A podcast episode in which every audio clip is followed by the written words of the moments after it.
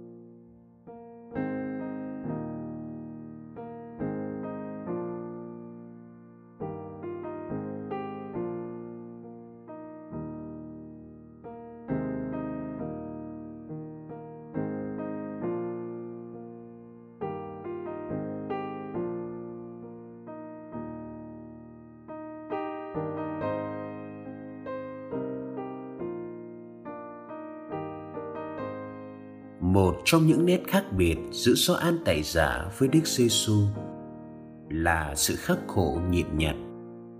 Gioan được coi là người không ăn bánh, không uống rượu. Còn Đức giê -xu bị mang tiếng là tay ăn nhậu với quân thu thuế. Chúng ta đã từng thấy Ngài ăn tại nhà ông Lê Phi hay ông Gia Kêu. Các người Pharisêu cũng là những người thích ăn chay nhiều lần trong tuần. Dù ngày ăn chay chính thức hàng năm của đạo do thái chỉ là ngày lễ xá tội.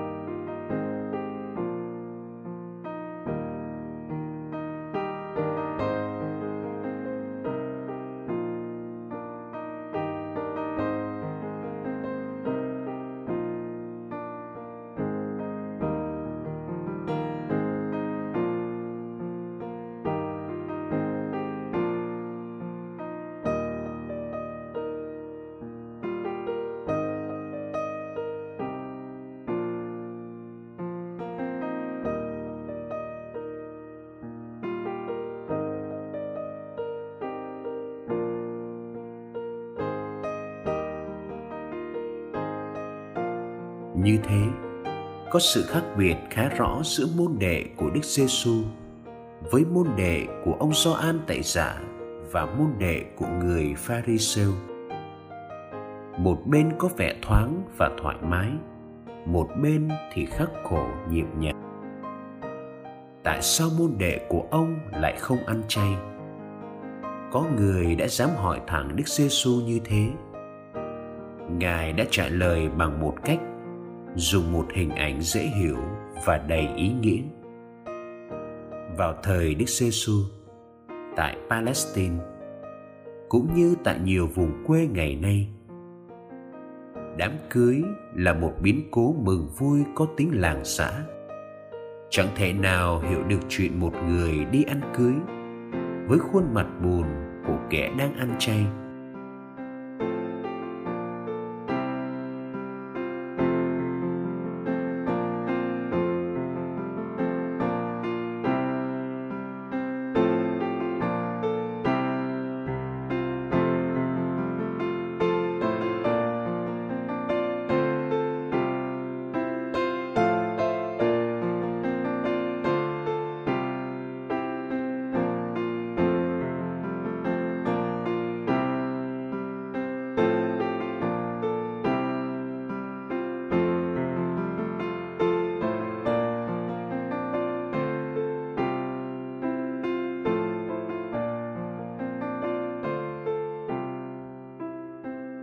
chẳng lẽ khách dự tiệc cưới lại có thể ăn chay khi chàng rể còn ở với họ? Đức giê xu tự ví mình với chàng rể, còn môn đệ là khách dự tiệc cưới. Là bầu khí vui tươi của một lễ thành hôn. Bởi lẽ, thời đại thiên sai đã đến rồi. Đức giê xu, đấng Messia dân Israel mong đợi từ lâu nay có mặt. Ngài là chàng rể. Kết duyên với cô dâu là dân tộc Israel của ngài. Đức giê xu đã làm trọn điều các ngôn sứ nói trong cựu ước. Về việc Thiên Chúa thiết lập hôn ước với dân của người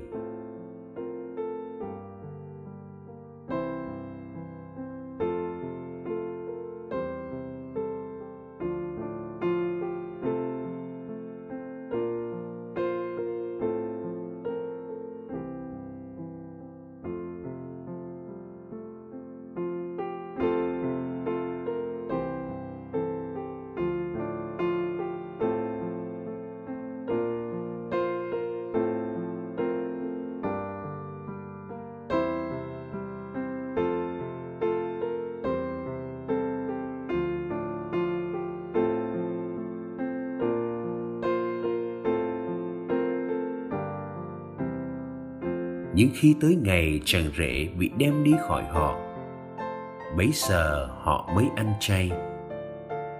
Sau khi đức giê xu chịu cái chết dữ dằn, được phục sinh và lên trời, giáo hội bước vào một giai đoạn mới, giai đoạn chờ đợi ngài quang lâm. Trong giai đoạn này, khi đức giê xu vừa vắng mặt, vừa hiện diện các Kitô hữu ăn chay, vác thánh giá theo Chúa Giêsu dù họ vẫn luôn sống trong niềm vui, bởi tin vào đấng đã phục sinh vinh hiển.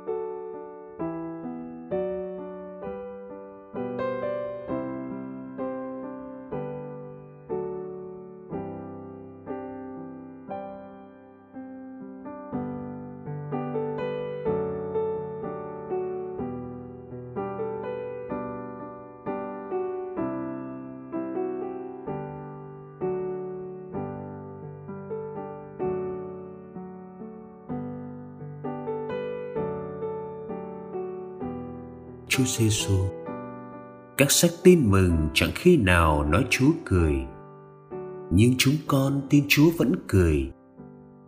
Khi thấy các trẻ em quấn quýt bên chúa chúa vẫn cười khi hồn nhiên ăn uống với các tội nhân. Chúa đã cố giấu nụ cười trước hai môn đệ em mau. Khi chúa giả vờ muốn đi xa hơn nữa, nụ cười của chúa đi đôi với tin mừng chúa giảng. Nụ cười ấy hòa với niềm vui của người được lành bệnh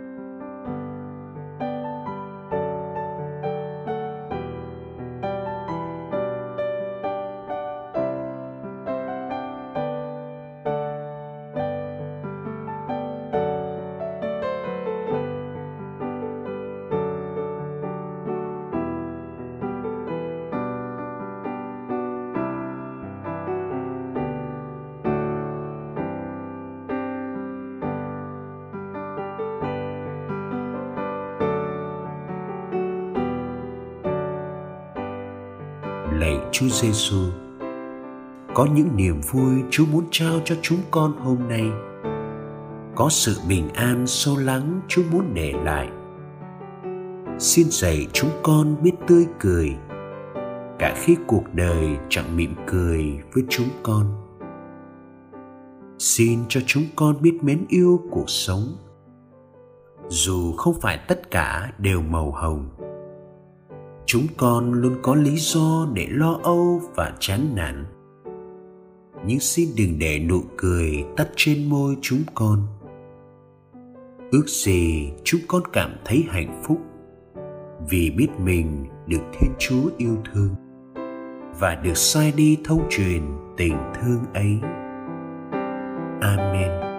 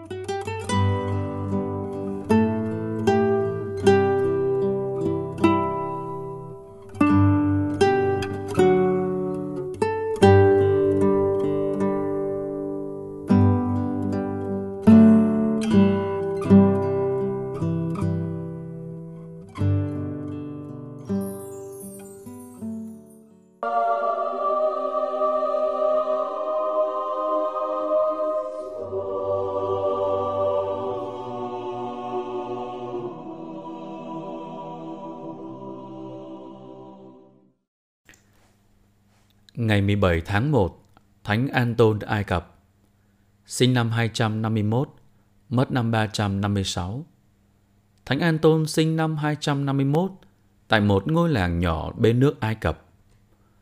Khi lên 20 tuổi, song thân Anton qua đời. Họ để lại cho Anton một gia sản lớn và giao cô em gái cho Anton coi sóc. Anton cảm thấy tràn ngập đau buồn và Ngài đã cầu nguyện với Thiên Chúa – Dần dần Anton ý thức hơn về quyền năng của Thiên Chúa trong cuộc đời của Ngài.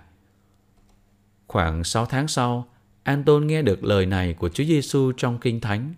Hãy đi bán tất cả những gì anh có và hãy bố thí cho người nghèo. Và anh sẽ có một kho tàng trên trời.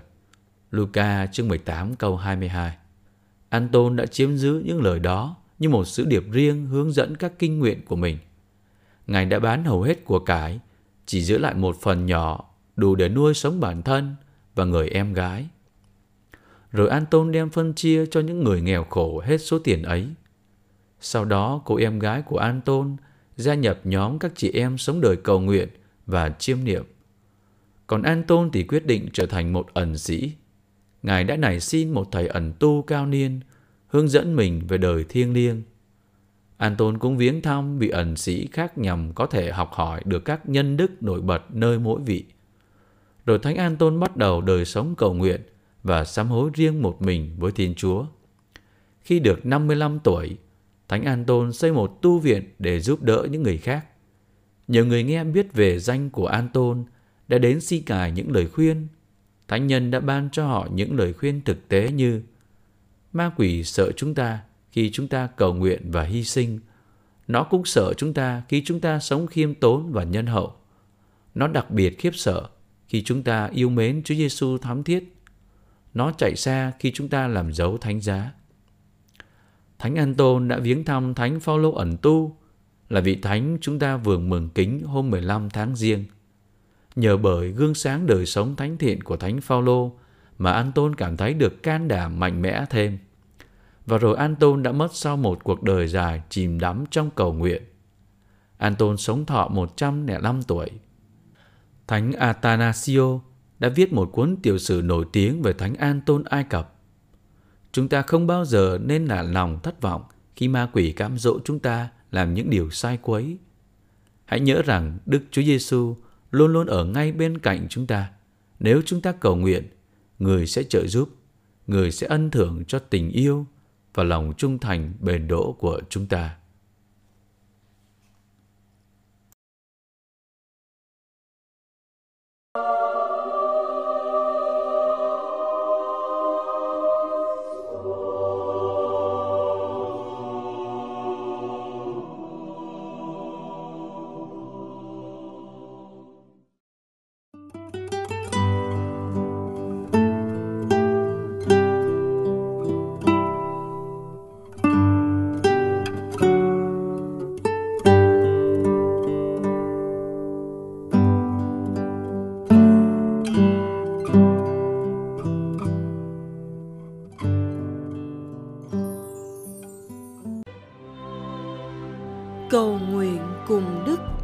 Giáo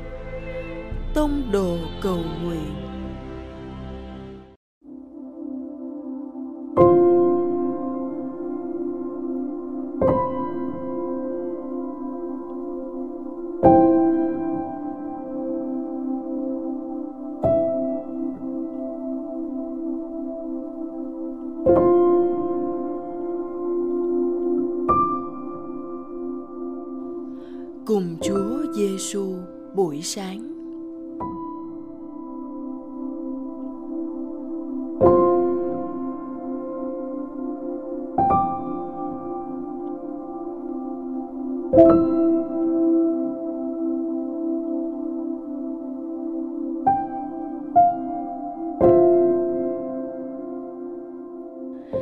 Nhân danh Cha và Con và Thánh Thần.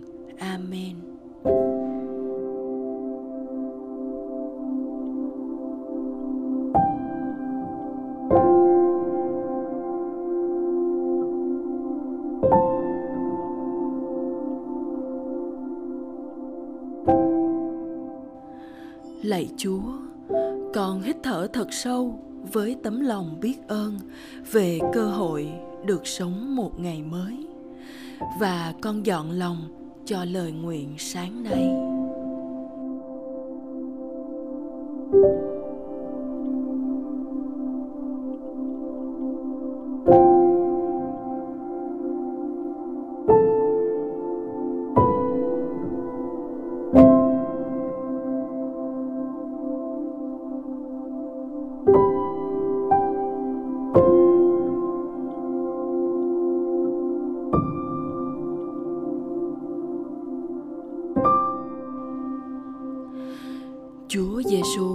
Ban cho con cuộc sống mới của người. Nhưng cuộc sống đó chỉ có thể được đón nhận bởi một con tim đổi mới. Chẳng ai lấy vải mới mà vá áo cũ, vì như vậy miếng vá mới đã vá vào sẽ kéo vải cũ, khiến chỗ rách lại càng rách thêm. con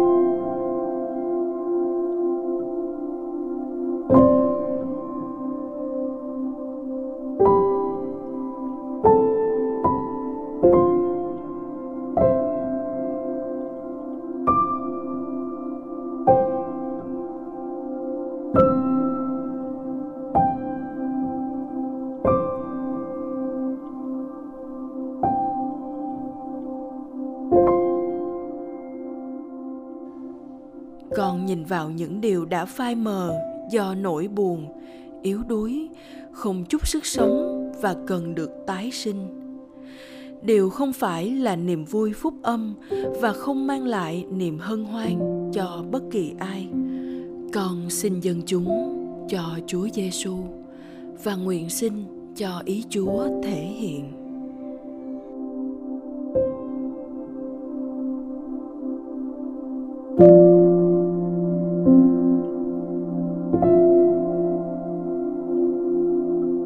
Con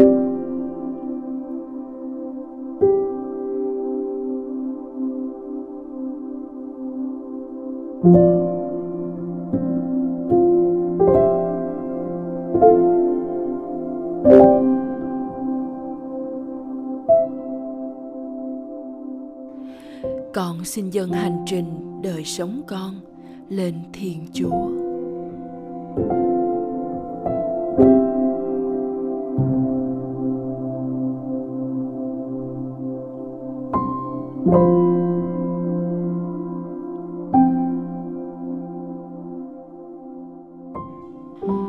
Cha chúng con ở trên trời, chúng con nguyện danh cha cả sáng.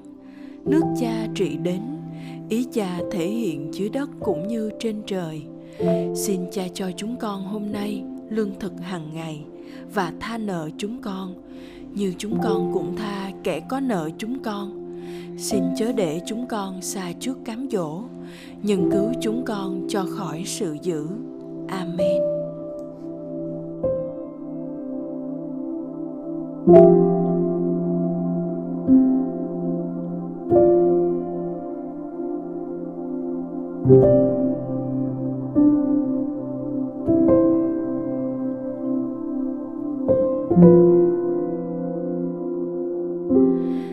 danh cha và con và thánh thần.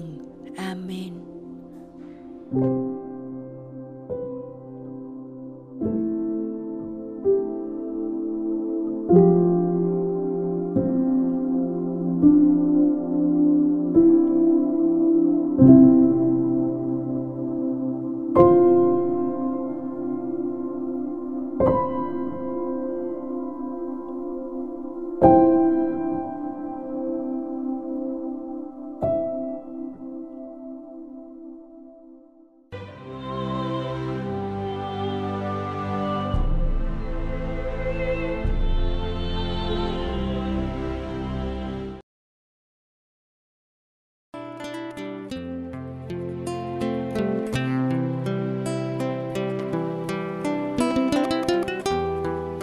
Cảm ơn quý vị đã theo dõi chương trình. Kính chúc quý vị một ngày mới tràn đầy niềm vui và ân sủng của Chúa và mẹ Maria.